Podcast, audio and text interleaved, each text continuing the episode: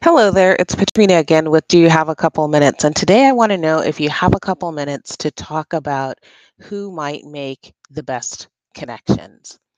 You know, are the best connections people that are very similar to us, or perhaps are they people that are not similar to us?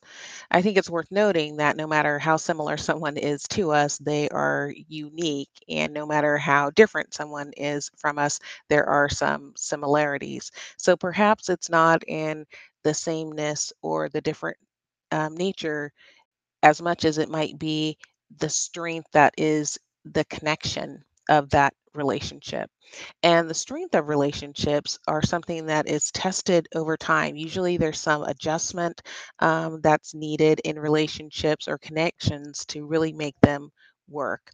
Earlier today, I was thinking about a metaphor around this, and I thought about how screws work. You know, you have to um, screw them in um, tightly, and if you're screwing them into wood, there's some excess wood um, that or debris that comes out.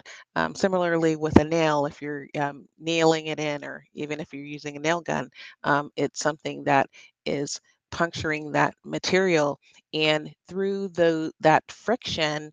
Um, come about the best uses of both of those materials in conjunction with one another.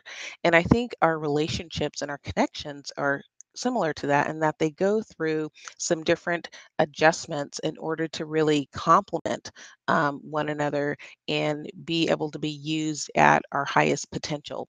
Even if it's like a puzzle piece and it fits together very neatly, there needs to be a little bit of, of tightness or either some glue added for those perfect matches, even to work and hold into place. So I think maybe the best answer about who makes the best connections is that anyone um, can potentially be a best connection if they are helping to bring out the best in one another to our highest calling. And don't forget that sometimes things are meant to last a season um, as opposed to a lifetime, and that doesn't make them any less valuable. Um, they are all very significant as a part of our journey. And with that, that's my two minutes. I hope that you found that this has been a message that's been inspiring, something to help you think, learn, grow, and ultimately live a more fulfilling life. Until next time, bye bye.